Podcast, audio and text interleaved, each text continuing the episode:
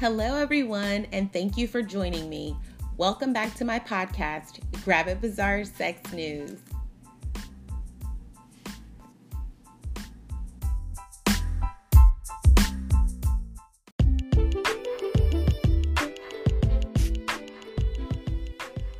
Today's Bizarre Sex News episode is going to be dedicated to some of our most loyal countrymen, which are our politicians. I hope you enjoy it.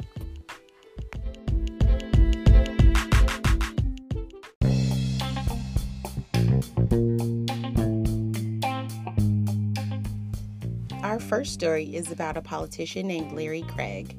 At the time of his arrest, Larry Craig was a three term senator with a rather forceful anti gay.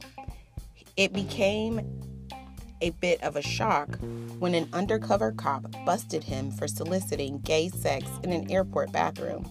How, you may ask, does one do that in a major municipal transportation hub? Well, it seems it's as simple as having a wide stance, according to the oh so hypocritical senator.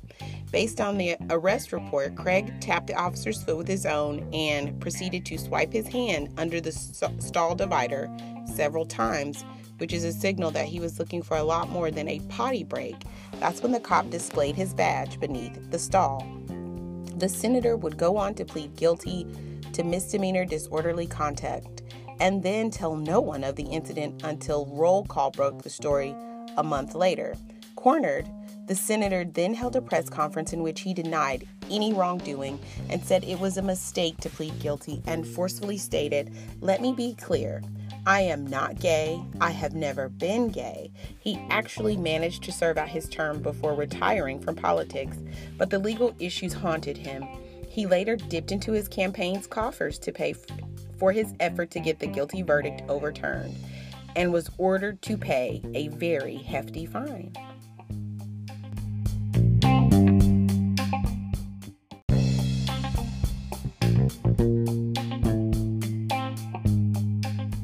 Our next story is about one of the most well known gay conversion therapists in the U.S., Mormon David Matheson in January of 2019, he came out as gay. For over a decade, Matheson devoted his life to the ex gay movement and even co penned a paper in 2006 comparing homosexuality to mental illness. He also served as the director of the Center for Gender Wholeness. The organization Truth Wins Out broke the news and reached out to Matheson for comment. He gave an official statement to the group, but did not seem to feel any remorse for his involvement in the movement. He stated, My time in a straight marriage and in the ex gay world was genuine and sincere and a rich blessing to me. I remember most of it with fondness and gratitude for the joy and growth it caused in me and many others. But I had stopped growing and was starting to die. So I've embarked on a new life giving path that has already started a whole new growth process. I wasn't faking it all those years. I'm not renouncing my past work or my LDS faith and I'm not condemning mixed orientation marriages. I continue to support the rights of individuals to choose how they respond to their sexual attractions and identify. With that freedom, I am now choosing to pursue my life as a gay man.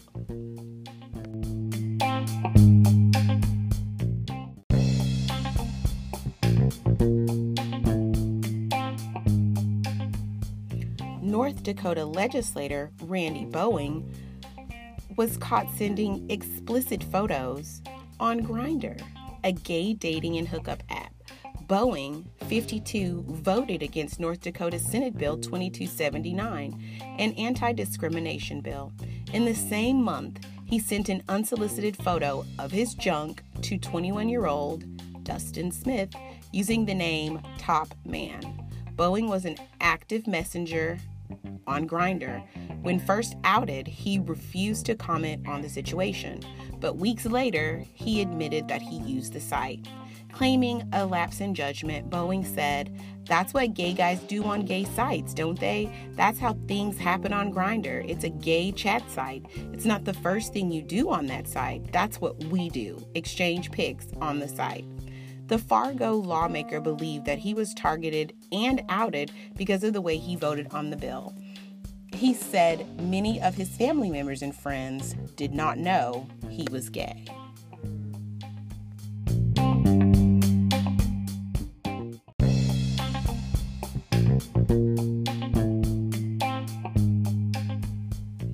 Former Republican Speaker of the House, Newt Gingrich, has perhaps the most ridiculous defense by a politician for using marijuana. In 1996, he was asked about why is it okay for him to use marijuana when he was a young man, but now it's not okay with other people. He responded, "When I smoked, it was illegal, but not immoral.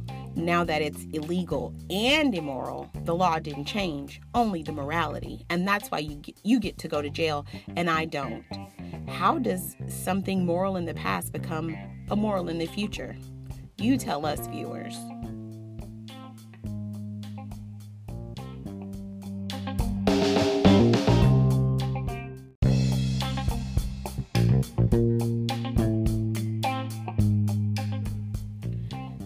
Ted Cruz is another uber conservative who opposes marijuana leg- legislation. In fact, Democrats are attempting to use this to help sway people to vote against him this November.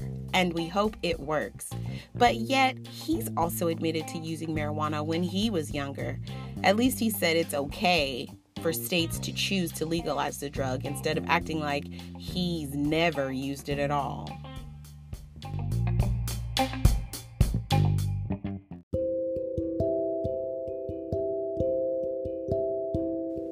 Doctors in seven states were charged with prescribing painkillers for cash or sex.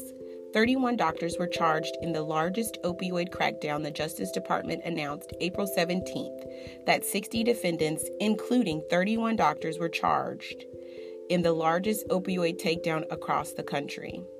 Dozens of medical professionals in seven states were charged Wednesdays with participating in illegal prescribing of more than 32 million pain pills, including doctors who prosecutors said traded sex for prescriptions and a dentist who unnecessarily pulled teeth from patients to justify giving them pain medicine. The 60 people indicted include 31 doctors, 7 pharmacists, eight nurse practitioners, and seven other licensed medical professionals. The charges stem from the government's largest prescription opioid takedown. It involves more than 350,000 illegal prescriptions written in Alabama, Kentucky, Louisiana, Ohio, Pennsylvania, Tennessee, and West Virginia, according to the indictments unsealed in the federal court in Cincinnati. That is the equivalent of one opioid dose for every man, woman, and child in that region. If these medical professionals behave like drug dealers, you can rest assured that the Justice Department is going to treat them exactly like drug dealers, said Brian Benczkowski, an assistant attorney general in charge of the Justice Department's criminal divisions. The charges include unlawful distribution of dispensing of controlled substances by a medical professional and a healthcare fraud. Each count carries a maximum 20 year prison sentence, and many of the defendants face multiple counts. One doctor in Tennessee is charged in connection with an overdose death caused by opiates. The indictments are part of a broader effort by the Justice Department to combat the nation's prescription pain pill epidemic, which claimed the lives of nearly 218,000 Americans between 1999 and 2017, according to the Centers for Disease Control and Prevention.